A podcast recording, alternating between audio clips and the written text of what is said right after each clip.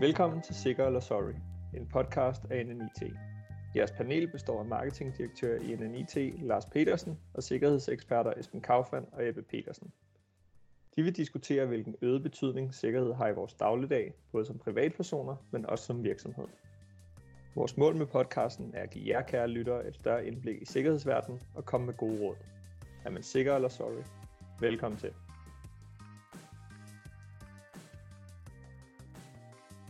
Den 24. august byder Dansk IT velkommen til dette års 2020's udgave af offentlig digitalisering. vil foregå fra den 24. til den 30. august, og NNIT er glade sponsorer på øh, konferencen igen i år.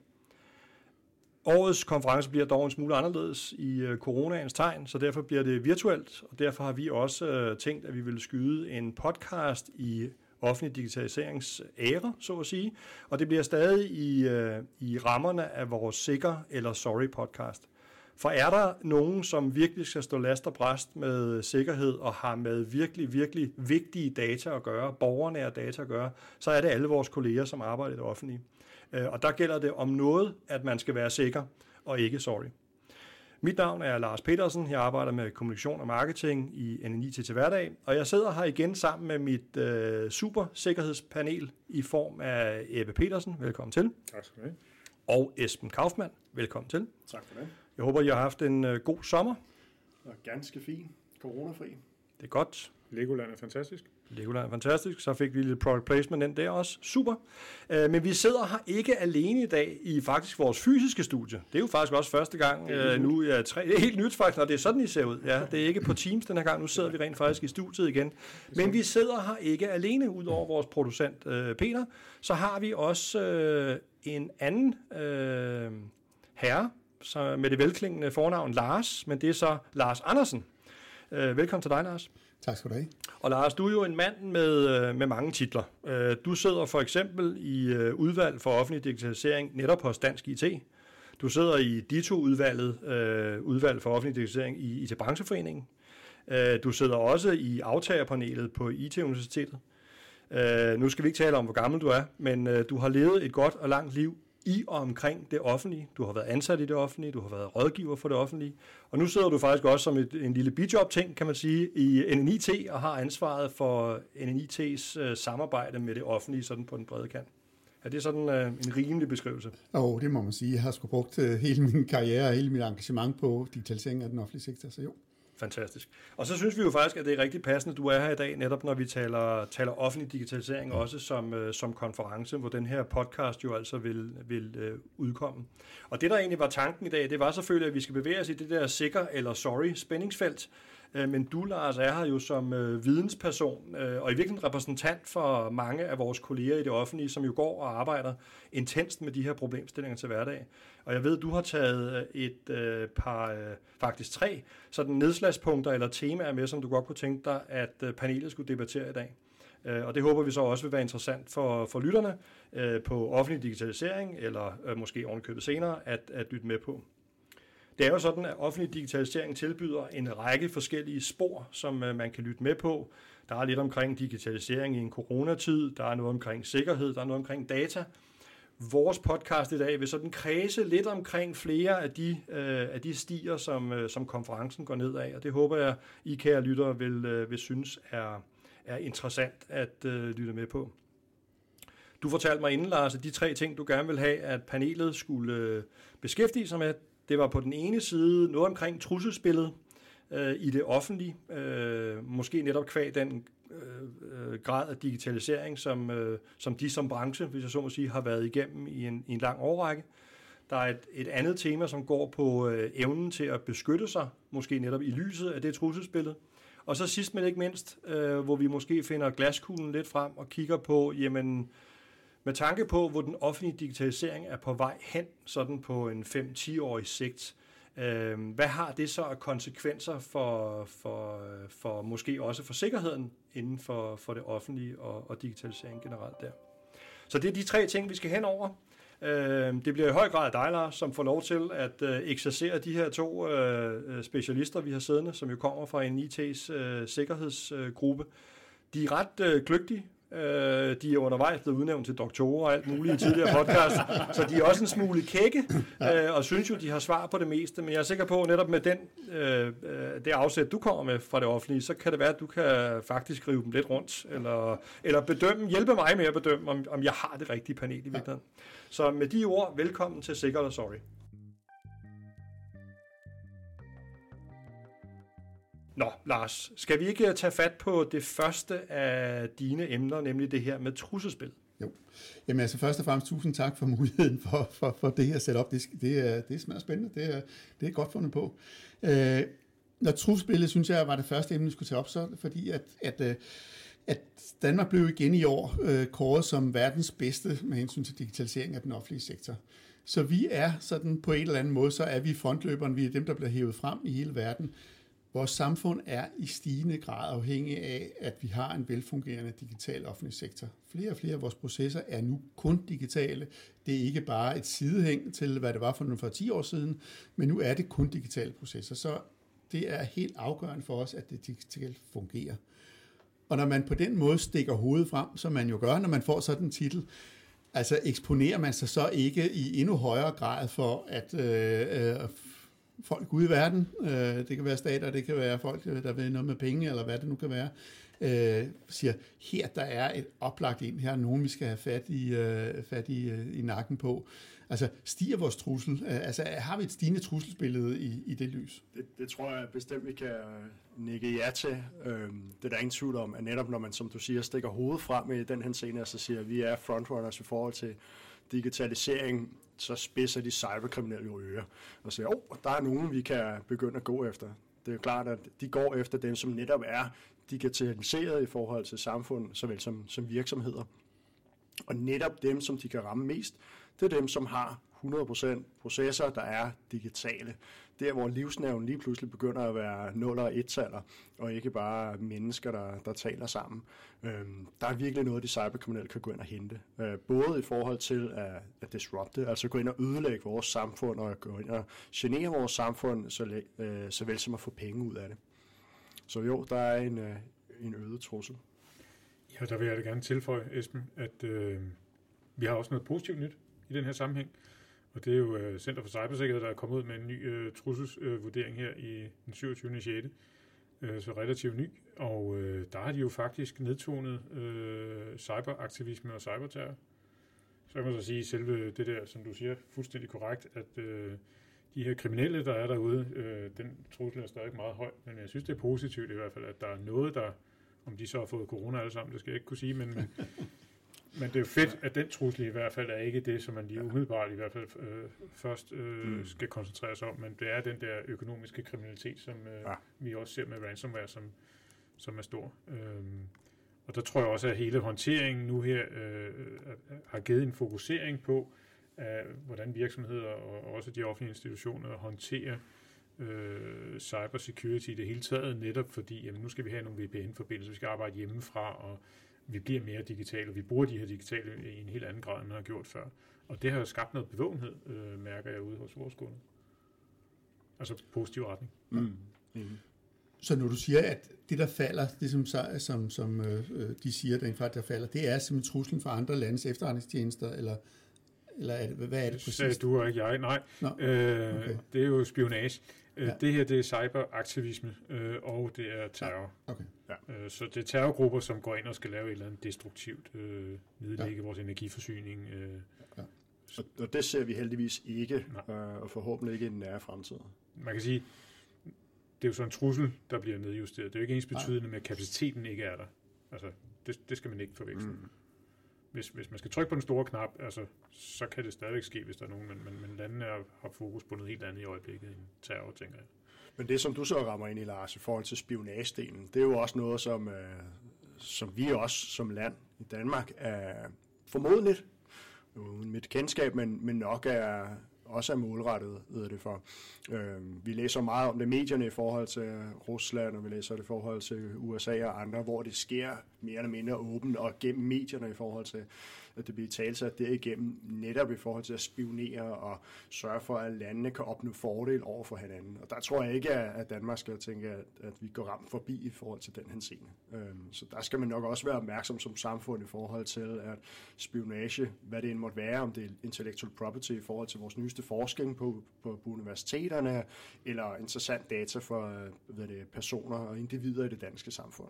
Altså for eksempel i Dansk IT-udvalg her, der har vi jo en holdning, der, der siger, at vi anbefaler sådan set digitalisering af valghandlingen i Danmark, øh, og det er jo ud fra, sådan siger, det fungerer jo godt, øh, ikke digitalt, men, men hvad hedder det, vi ønsker heller ikke, at der er, et, altså, at der er en risiko på, på den situation. Øh, mm. så, så, så, så det må jeg sige, at der er også punkter, hvor jeg synes er udmærket, man kan sige, at selvom digitalisering generelt er et gode, at så skal man holde det fra det, øh, ud fra det, du siger der. Jeg synes, der er også nogle af de historier, man der har været nu omkring øh, involvering i det amerikanske valg. Øh, jeg ved ikke, det er jo mest aviserne, der skriver om det, men altså det er det, som, som kunne signalere, at, at det er godt at holde fast i. Ja, der kan vi jo så tilføje, at, at datatilsynet, altså hvis man kigger på deres seneste rapport, så er der jo et øh, stigende antal sager om brud på personaldatasikkerhed. Jeg tror det. I forhold til sidste år, det her det kom den ud i maj, tror jeg, ikke? Øh, så er den steget med 167 procent. Og, og det er jo folk, der får blottet deres øh, personoplysninger. Og, og, og det er jo en problemstilling om. Det er så, fordi vi bruger det digitale mere, eller hvad der, skal, der ligger til baggrund for det. Men der er i hvert fald behov for stadigvæk noget awareness, kan man sige derude. Mm. Ja, bestemt. Da jeg hvad hedder det, forberedte mig lidt på det interview, der faldt jeg over sådan en, en artikel, som jeg synes havde sådan en meget spændende dilemma mellem, hvor meget er det, at det offentlige sikrer os, er med til at sikre vores sådan fælles sikkerhed. Ikke? Det er jo det, vi er vant til. Altså, vi har jo oplevet, synes jeg, fantastisk her i forhold til pandemien, hvor det er, at det offentlige ligesom skrider ind og siger til os alle sammen, vask nu hænder og så videre. Ikke? Og det kommer, der kører jo også masser af gode kampagner i forhold til, at så siger, hvordan kan vi være sikre, så lade være med at åbne de her mails, vi ikke ved, hvor kommer fra, og så videre. Så det er adfærds sådan påvirkning i forhold til vores sikkerhed. Ikke? Mm. Men hvor den her artikel så også tog frem og så sagde, ja, men Altså det største sikkerhedsproblem, vi har haft, det var det der Warner WannaCry-problem, der var for nogle år siden, som dybest set var skabt af NSA, der havde, havde fundet et stort sikkerhedshul øh, i en eller anden Microsoft-ting, som, øh, som så bagefter øh, blev stjålet fra dem og så eksponeret ud. Så, så er det i virkeligheden sådan, så at øh, jamen det er sgu ikke det offentlige, der er, der er garanten for vores sikkerhed. Det er dybest set Microsoft eller Apple eller et eller andet, jeg skal vende mig mod øh, i forhold til at have en, en, en sikker infrastruktur. Jeg tror ikke, at det er sådan, som sådan binært, nu når vi holder os inden for det digitale. Jeg tror, det er en kombination. Ikke? Det er klart, at, at de store tech-giganter, de har et utroligt ansvar i forhold til at sørge for at hjælpe alle virksomheder, såvel som, som borgere i de forskellige samfund, med at være sikre. Øhm, lige så vel som samfundet har et, et ansvar i forhold til at sikre, at deres borgere i den digitale rejse forbliver sikre. Øhm, og det er jo også der, kan sige, begge parters interesse. Hvis ikke sikkerheden er der, jamen så falder både teknologien fra, fra hinanden, såvel som samfundet. Så det er både i tech-giganterne, såvel som samfundets interesse at sørge for, at, at det sker på en sikker måde. Ja, det er et samspil, altså mm. både med producenter og dem, der bruger data og løsninger. Super godt. Altså, jeg, jeg, Lars Andersen, det kan jeg fortælle dig, at uh, undervejs i de her podcasts, så lykkes det altid meget at blive sådan, uh, sådan småbange i virkeligheden, fordi vi ofte taler om trusler og risici, og vi også nogle gange debatterer sager, hvor man er mere sorry end sikker. Øh, så nu føler jeg faktisk øh, behovet for, at vi rykker videre til det næste nedslagspunkt, øh, som du havde med. Øh, og det var det her med, hvordan vores evne er til faktisk at beskytte sig, eller beskytte os, set inden fra det offentlige ud, i forhold til nogle af de her trusler, vi har talt om. Jamen i det offentlige laver bliver der jo lavet utrolig mange forskellige artede aktiviteter i forhold til at sikre os, og det øh, altså man kan sige sådan, som, som jeg i hvert fald sådan med, har forstået det så lidt, det er, at der er hele tiden anbefalinger på vej. Nu skal man sørge for at opdatere, man skal gøre osv. videre. Der er en masse politikker, der er en masse vejledninger. Øh, men spørgsmålet er sådan, altså, bliver de egentlig fuldt? Altså, er vi, øh, er vi der, hvor vi skal være? Fordi det er i hvert fald, det ser jo, øh, altså, det, det er jo meget, øh, ret imponerende, når man sådan øh, kigger rundt, så, så er det meget imponerende. Altså, Digitaliseringsstyrelsen er på banen, øh, PET er på banen, øh, Center for Cybersikkerhed er på banen, og der er et, et stort udvalg af, af offentlige institutioner, som er til stede for at sikre vores sikkerhed. Men hvordan er det egentlig med sådan at eksekvere på den her sikkerhed? Altså får vi, for det var jo også sådan, jeg forstod den der gamle øh, ting fra, fra USA, vi snakkede om før. Det var i virkeligheden den timing, der lå fra, at Microsoft havde lavet opdateringen til, at den kom ud alle steder, som var en af de afgørende faktorer. Så vores sikkerhed beror på, at man rent faktisk følger de ting, som kommer fra det offentlige. Ja, ja og jeg kan sige, hvor sikre er vi så? Og jeg tror stadigvæk, der er et stykke vej. Øhm, det tror jeg også, der er man sige, forskellige sager, der hele tiden dukker op i medierne, også i forhold til forskellige virksomheder, der bliver ramt af det her, hvor man kan se, at det er ikke alle, der er den hurtigste gepard i skoven. Øhm, hvad hedder det, det handler om, at hvor seriøst tager. Man kan sige, at jeg synes, set fra min side som borger i det danske samfund, så oplever jeg en, en relativt stor awareness i forhold til, til sikkerhed, øhm, som begynder gradvist at gennemsøge både det at være borger, såvel som det at være medarbejder i en virksomhed, øh, som gør, at jeg begynder at tage flere tiltag i forhold til IT-sikkerhedsdelen af det. Nu er jeg også inden for IT-sikkerhed, så det er måske rimelig øh, kan man sige, per default, at jeg gør det, men jeg oplever også, at når jeg taler med mine, mine børns hvad hedder det, skolekammeraters forældre, at det er det samme, der bliver sagt i den her scene, at de også oplever, at IT-sikkerhed er et eller andet sted, også på deres nethænde og i forhold til deres ageren, og oplever også, at der er tiltag, der foregår øh, internt i forskellige virksomheder. Øhm, så jeg oplever en, en forøgelse, men jeg tror, der er et stykke vej for at være der. Ja, hvis jeg må tilføje det, altså jeg er jo fuldstændig enig, øh, Esben. Øh, en af udfordringerne er dog, at man kan sige, øh, eller en af fordelene, det er jo, at nu er der de her forskellige strategier, for eksempel øh, den nationale øh, cybersikkerhedsstrategi, øh, som giver nogle øh, retningslinjer og guidelines til, hvordan man, man skal gøre. Det, det synes jeg, det har forbedret sikkerheden generelt derude. Øh, og der er kommet de her decentrale sikkerhedsenheder også, øh, DCIS'er som de hedder. Men udfordringen er jo, øh, og det kan jo være et, et potentiale også øh, til dig, her Andersen, øh, øh, og, og ligesom få i talsæt alle de her nye tiltag og, og, hvad kan man sige, anbefalinger, det er jo laveste fællesnævne. Så det er minimumskravene, som man kan forvente at alle myndigheder øh, på tværs kan lægge sig op til, men, men sikkerhedsniveauet kan sagtens være højere. Så med den rigtige investering og fokusering kan man sige, hvor er det, vi har nogle data, som er mere kritiske end andre data, og så få eskaleret sikkerhedsniveauerne omkring de data i forhold til andre myndigheder, hvor man kan sige, at det her kritiske data er det er en rigtig god pointe. Det her med at differentiere IT-sikkerhed, og ikke bare sige, at IT-sikkerhed er en flad størrelse, der er ens for alle. Det er det jo ikke. Det er jo forskelligt i forhold til, hvad der, der er vigtigt, og hvor vigtigt og hvor kritisk det er. Øhm, og der bør man sondre privat institution, organisation, såvel som, øh, som offentlig institution. Øhm, og sørge for at lige traversere igennem sine data og sine systemer, og så finde ud af, hvad er det, der er vigtigst. Så kan det være, at der er nogle guidelines fra Center for Cybersikkerhed og nogle af de andre, og så kan det være, at man lige ønsker i visse henseender at sørge for at gøre det lidt mere sikkert, fordi det er altså kritisk, den data, man lægger inde med som offentlig institution. I privat regi, der har vi talt sådan lidt om, at en virksomhed, øh, for at sige det sådan lidt øh, populært, ikke er øh, mere stærk end øh, det svageste led, så at sige, og at medarbejderne jo der spiller en stor rolle i den måde, de gebærder sig på. Så hvis man nu ser den store butik, det offentlige i Danmark, er, er, den, er det så den 5,5 millioner borgere, som i virkeligheden hver repræsenterer en risiko i forhold til, til, samfundet, til samfundet og sikkerheden der? Eller kan man ikke helt sammenligne de to størrelser? Ikke, man kan sammenligne de ting, men man kan jo sige, at Brita-sagen var vel måske, øh, hvor er kontrollerne? Altså, hvordan er det, vi sikrer os, at hvis der er en eller anden adfærd, øh, som så bliver rapporteret og hurtigt bliver ageret på, og nu skal jeg ikke lægge øh, skyld hos nogen som helst øh, personer, men, men, men sådan er det jo med alle IT-systemer. Hvis man får et eller andet der, eller øh, hvis vi sender nogle mail her øh, til, til dig her, øh, Andersen, og vi bruger Force TLS, men jeg ved ikke, om din server den øh, understøtter det eller ej, jamen hvis den ikke understøtter, så kommer meddelelsen bare ikke igennem, og så ved du ikke noget om det. Så der er nogle masser af mekanismer omkring det, hvor man kan sige, hvordan får vi dem her implementeret og fuldt op på dem, og sikre, at, at tingene fungerer, som vi forventer, de fungerer. Ja.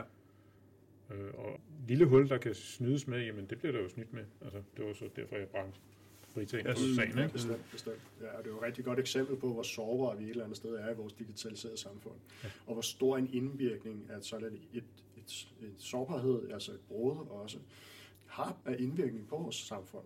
Øhm, mm. Og på kontrollerne, der så bliver sat op. Jeg synes også tidligere, at du har kommet med pointen i en tidligere podcast, Esben, det omkring, at vi er jo også et tillidsbaseret samfund. Altså det er det, vi kommer fra. Så vores udgangspunkt er jo, at øh, vi er gode ved hinanden. Præcis, præcis. Så, så, så der har vi måske faktisk lidt disadvantage i forhold til, at vi nogle gange bør vi måske være lidt mere mistroiske, eller i hvert fald tænke det scenarie igennem også, ja. i forhold til, hvordan vi evner at uh, forberede os eller beskytte os. Ja, præcis. Og der er jeg jo tilhænger af, at, uh, at vi får nogle vaner, som er gode for os. Mm. Altså nogle gode IT-sikkerhedsvaner. Noget, som ligger på ryggraden, så vi ikke skal måske have et... Uh, et, et negativt syn på vores kære medmennesker i, i samfundet, men mere have nogle vaner, som bare understøtter, at man lige undersøger, om det nu er en risiko, at man får den her mail, eller om det nu er en risiko, at man går ind på, den her, på det her website, eller ej. Så det ligger som en naturlig vane, og ikke fordi man behøver at ændre sit uh, måske optimistisk naive syn på sine medmennesker. Ja. Øhm. Præcis. Men, men, men hvor, hvis, vi, hvis vi ser ned over de der element, som jeg hører, I siger. Altså, der er på den ene side vores adfærd, altså hvor det som handler om, at vi har awareness i forhold til sikkerheden. Ikke? Det er jo en uddannelsesindsats eller informationsindsats, der skal til der. Ikke? Så er det som det ene, så har du sådan det at have præcise vejledninger, som mm. du var lidt inde på øh, før, man siger, altså, de offentlige myndigheder skal leve op til øh, nogle bestemte krav på et eller andet givet tidspunkt. Det, det var vel også det, som, som du nævnte før. Og så er der så alle de der tekniske tiltag med at etablere firewalls øh, og så videre, have de rigtige protokoller og sådan. Øh, og så er der det her at have et GDPR, altså en fælles offentlig politik på det, på, på det øverste sådan lag i forhold til at styre det.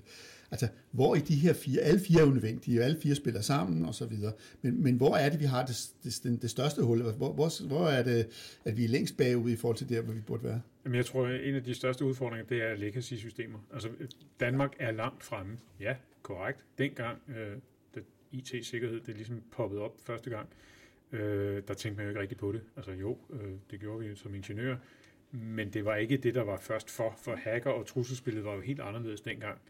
Og der har vi jo været langt fremme med nogle systemer, øh, og som en, en kær kollega engang fra Norge fortalte, jamen altså når vores mainframe begynder at blive så gammel, så vi skal op på Teknisk Museum for at hente et nyt bundkort til den, så er det måske på tide, at vi beder regeringen om at reinvestere. Det var så i Norge. Men det, det har de jo faktisk gjort i Danmark. Altså, ja, præcis. præcis. UFT fik 11 milliarder, eller ja, præcis, fik lovling i hvert fald om, om 11 men, milliarder. Men, men det er jo stadig... Han ikke på Teknisk Museum. Ja. Du har fuldstændig ret. uh, og, og det er jo det, der er udfordringen også, og vi ser jo med end of support på Windows 2008 og 2003 server, som ja. stadig uh, står uh, en masse derude. Ja. Uh, ja, man kan encapsulate dem og beskytte dem, eller man kan reinvestere, og, så, og, og der tror jeg, man skal vende sig lidt til, uh, og der har man måske været for godt vant uh, i Danmark i forhold til at investere. Og så jamen, hvad er livstiden på de her systemer? Ja. Altså når vi laver et nyt skattesystem, hvor lang tid skal det holde? Er det øh, hensigtsmæssigt, det skal holde 10-20 år? Måske vi skal sørge for, at, øh, at der kommer nogle milsten ind imellem, hvor vi har de her naturlige opgraderingsprocesser, også når vi øh, laver udbudsmateriale i starten. Ja, det, det er en god pointe. Der er nogle forældede man sige, antagelser i forhold til de her systemer, der bliver søsat med, at deres levetid er x antal år. Den skal nok lige opjusteres sådan, så det bliver mere realistisk i forhold til, til nuværende. Det er jo heller ikke sådan, så vores måde er, i forhold til vores digitale adfærd, hvis vi går relativt få år tilbage, der var ikke noget, der hed Facebook og, og nogle af de andre, og TikTok for ikke at nævne det, de kommer bare en enorm hast, og det betyder også, at når man så søsætter et nyt det, IT-system i det offentlige, så skal man også tænke, at levetiden er relativt kort for de her systemer. Så man kan sige, omkostningerne og dynamikken i forhold til det IT-system skal så stå til mål for til den del af det. Ikke? Så det er ikke nok at abonnere på sådan agile arbejdsmetoder og løbende holde det i gang. Altså man, man skal tænke, at man kommer til at skifte sådan større ting.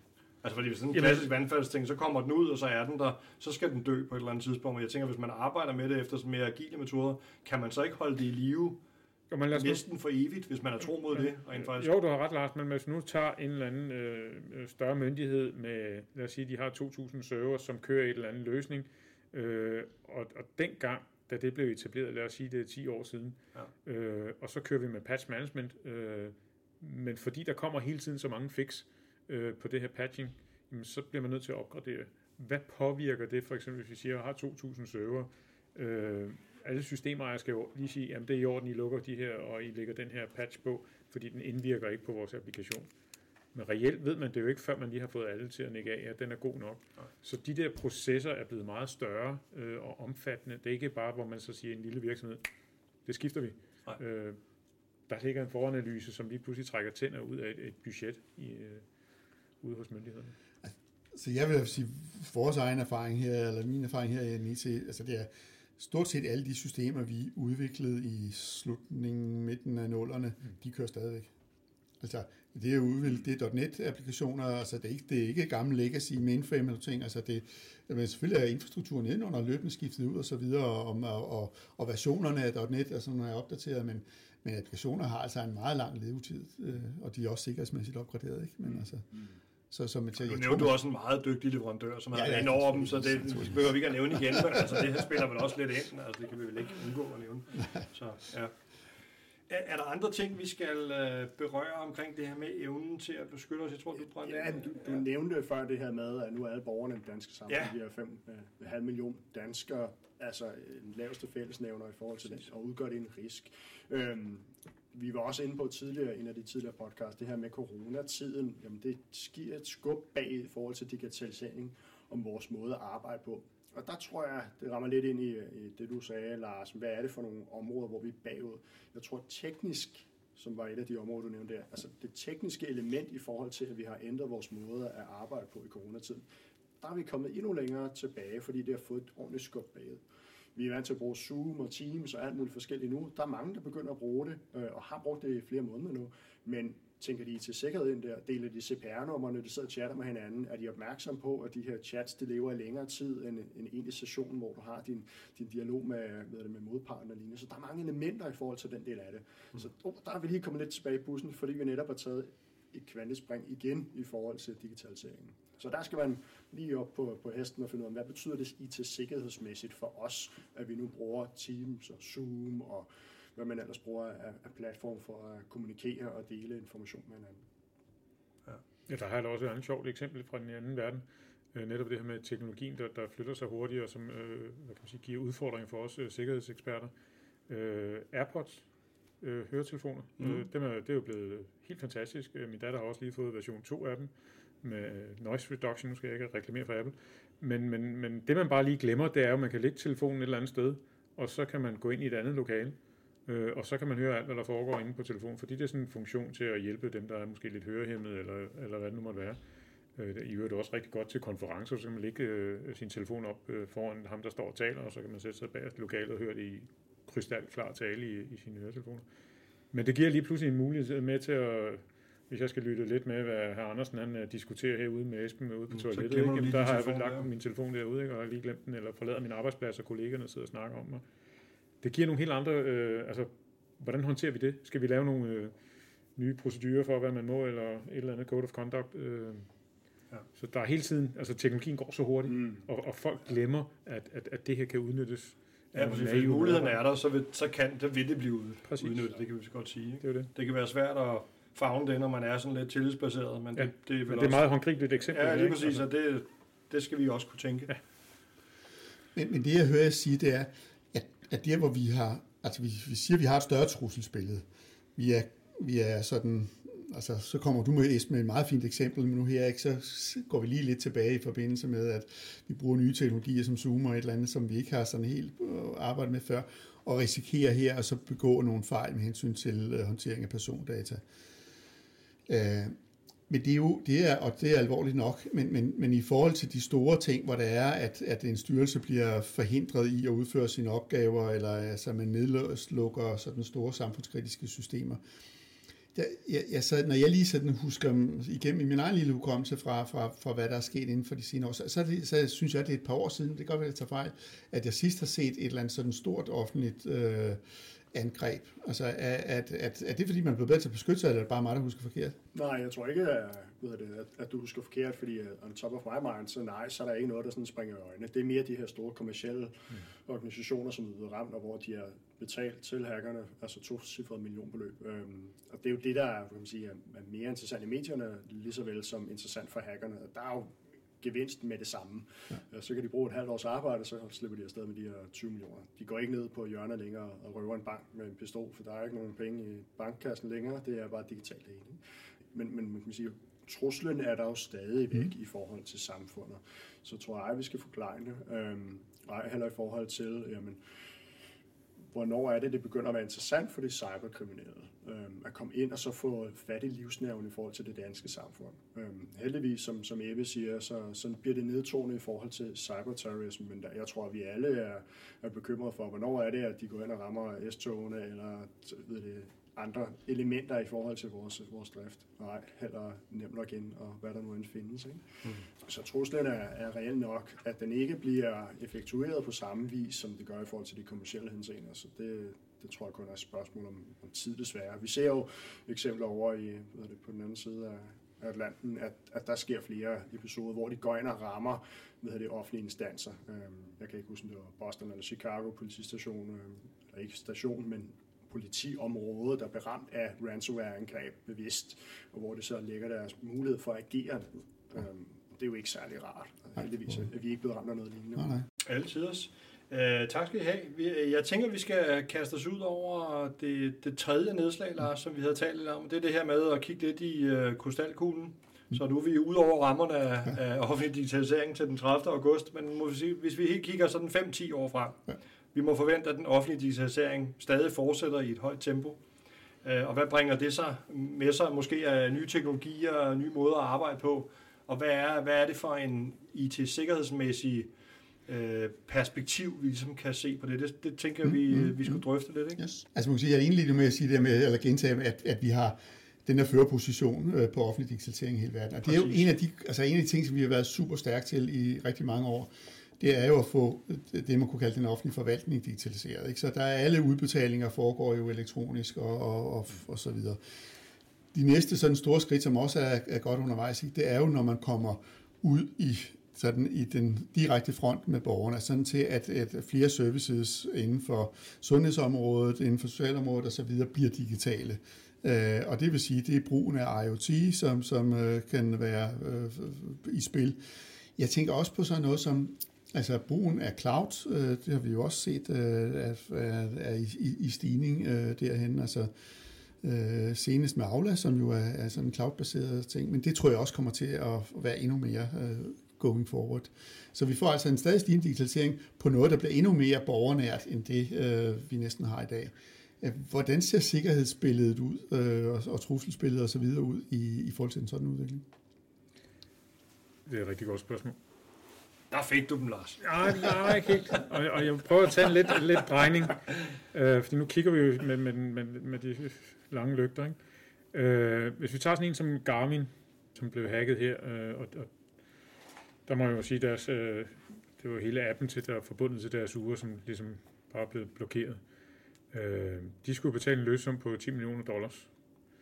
Og Sky News her øh, sidste uge, tror jeg det var, de øh, finder så frem til en eller anden medarbejder, at, de faktisk har betalt nogle penge via et tredje firma for ligesom at få noget tredjepartsfirma for at få nogle, en dekrypteringsnøgle til at kunne, hvad de har betalt, ved jeg ikke. Øhm, men det viser lidt om, hvor komplekst det er. Jo mere cloud vi binder ting sammen, hvilke afhængigheder gør det, hvis en provider, som faktisk leverer noget helt andet. Jeg har sådan et uh, Suntu-ur her, ja, det gik så lige i stå, fordi jeg faktisk uh, bruger et eller andet, der er connected på en eller anden måde til, til, til Garmin. Relationer med data, som påvirker den enkelte borger, altså jo mere vi hvad kan man sige, spreder ting, og, og jo mere kompleks de der databehandleraftaler de er, øh, og hvis vi ikke har styr på dem, øh, jo større øh, bliver truslen på det område. Plus at hackerne, sådan som jeg ser det, øh, går målrettet efter, hvor er der profit. Øh, og, og det jeg synes også, der, der, der er skræmmende i den øh, sammenhæng, det er jo netop det her med, at i øjeblikket er det så de øh, private virksomheder, kan man så sige, i forhold til GDPR, hvor du skal betale en stor bøde, hvis øh, de her data øh, kommer ud. Er det 4% af ens omsætning, eller hvor meget det er? Og hackerne sidder jo så med et langt strå, og de siger, jamen jeg har alle jeres data, jeg har taget en kopi af jeres database, jeg har hørt låst den ned, øh, så I skal lige betale x antal kroner. Og ellers så sætter vi data fri, og så får en GDPR-bøde. Hvad vil I helst, drenge? Hvad siger du, herr Andersen? Skal vi, hvad, hvad, er det 10 millioner eller 5 millioner? Det kan godt være et ægte dilemma, det der. Ja, og, og, og, og det er det, jeg tror, vi kommer til at se. I, øh, og, og, og, og den kan også ramme en stat, øh, hvor man så siger, jamen, hvad gør vi her, ikke? Jamen, det er jo ret sjovt omkring GDPR, en mm. diskussion omkring kommuner skulle betale bøder, så det kan være, at de bliver mere udsat den vej rundt. Ej, det, ja, tror jeg ikke, men, det ved jeg ikke, men, men, men ja. der ligger nogle udfordringer der for, hvordan ja. det skal håndteres, og hackerne sidder jo med et fantastisk strå i forhold til at tjene nogle gode penge, ikke? fordi det er win-win. Altså. Ja. Ja. Ja, og, ja, og det er netop i forhold til den situation, men øh, også hvis man bare kigger i forhold til mennesker, som øh, man måske ønsker at hemmeligholde deres adresse, mm. eller identitet, eller hvad der nu end findes af informationer, som man ønsker at ikke skal ud til den brede offentlighed. Og det har en vis interesse for de forskellige øh, hackergrupper også. Og det er jo i, i takt med, at vi bliver mere digitaliseret, i takt med, at informationen i forhold til vores færden, vores gøren, vores laden, den bliver mere digital og bliver opsamlet på de digitale platforme, jamen, så vil det være mere og mere interessant for nogen udefra at få information om, hvem de nu end synes i det danske samfund, som de skal vide, har besøgt dette sted, eller har den af den sygdom, eller hedder noget andet, eller mm. er en mand i stedet for en kvinde. Eller... Mm. Men det må, det, det må vel også, altså på den modsatte retning, altså hvis vi tager eksemplet fra før af med, at, at man ikke får patchet sin server hurtigt nok øh, med de ting, der kommer.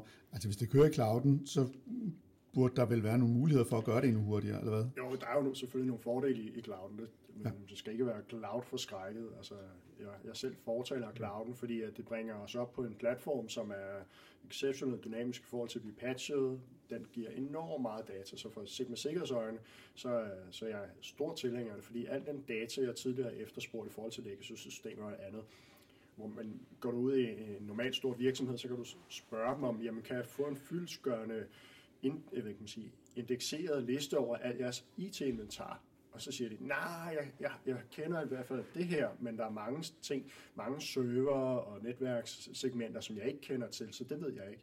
Med clouden, der får du det hele, så du får transparens, og du får det data, du skal have til, for at kunne træffe nogle IT-sikkerhedsmæssige fornuftige betragtninger. Så det er rigtig fornuftigt. Men som Ebbe også siger, så er det, altså der er jo forskellige ting, der, der er entangled, og jo mere vi outsourcer, jo mere skarp skal vi være i forhold til dem. Hvad er det, hvis vi smider det op i clouden? Hvad er mine forventninger til clouden?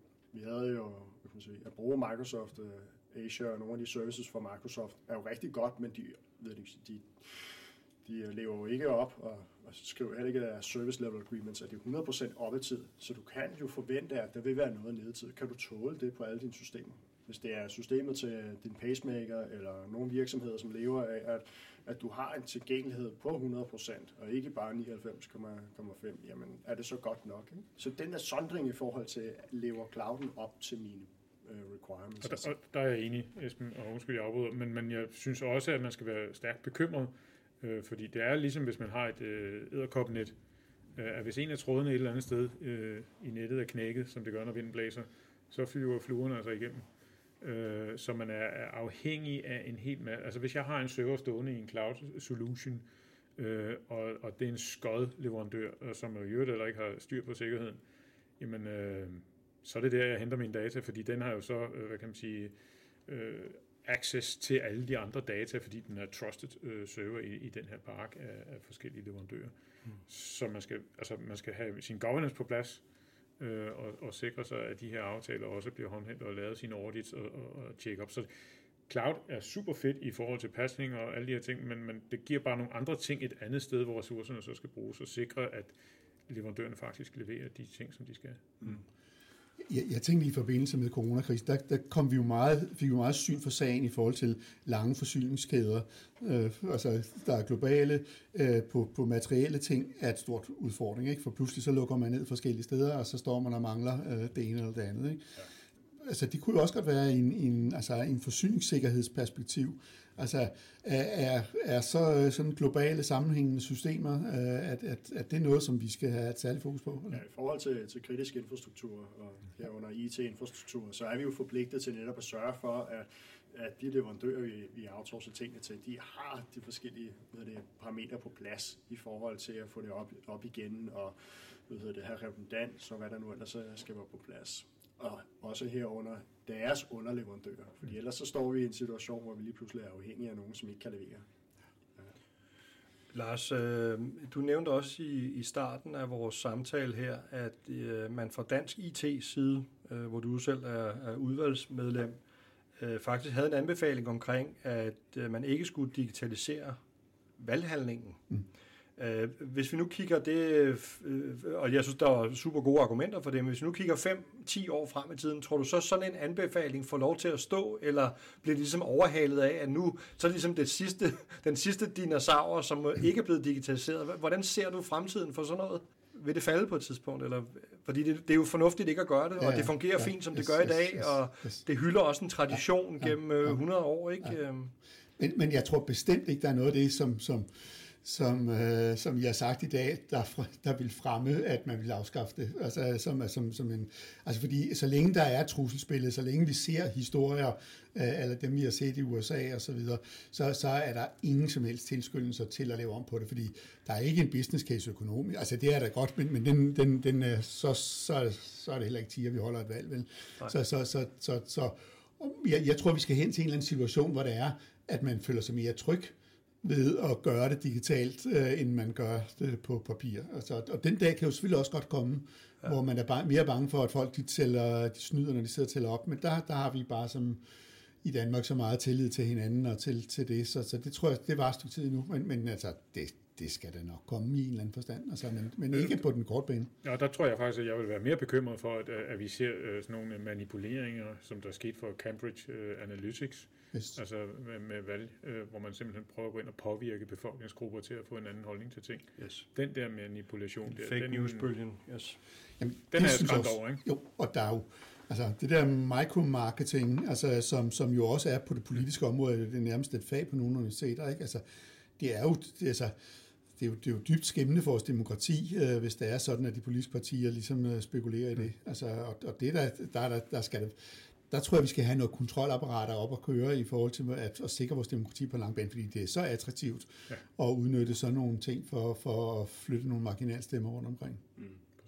Det er et meget spændende perspektiv. Ja. Jeg tror faktisk, vi er ved at nå til, øh, til vejs ende i vores øh, særudgave og ved Gud, det har været sært undervejs, øh, er, er sikker eller sorry her i, øh, i lyset af offentlig digitalisering fra den 24. til den 30. august. Øh, Lars Andersen, øh, med de mange titler, tusind, tusind tak, fordi du gad at være det offentlige repræsentant i dag og spille nogle, øh, nogle synes jeg, meget interessante nedslagspunkter på, på banen. Synes du, du fik... Øh, svar på tiltale fra, fra de to E'er her, Jamen, Jesper det synes jeg naturligvis. Nå, okay, ja, okay. altså, jeg er sgu en IT, ikke så? Ja, jo, jo, jo, ja, præcis. Jo, jo, men, øh, og øh, Ebbe ja, øh, Petersen, fuld, tusind fuld tak for, for din deltagelse igen. Du forbliver på panelet, og Esben Kaufmann lige så. Øh, tak, tak skal I have. Og til jer, kære lyttere, tak fordi I var med os her i øh, den seneste podcast. Er I nysgerrige på mere, sikker eller sorry, indhold for NIT, så er der flere øh, udsendelser. Øh, lidt over samme læst, men altid... Øh, med en lidt anden vinkel, ligesom der er andet øh, content fra NIT i Digital Beat-serien, som I kan finde der, hvor I normalt finder jeres podcasts. Mit navn er Lars Petersen. Tak fordi du lyttede med.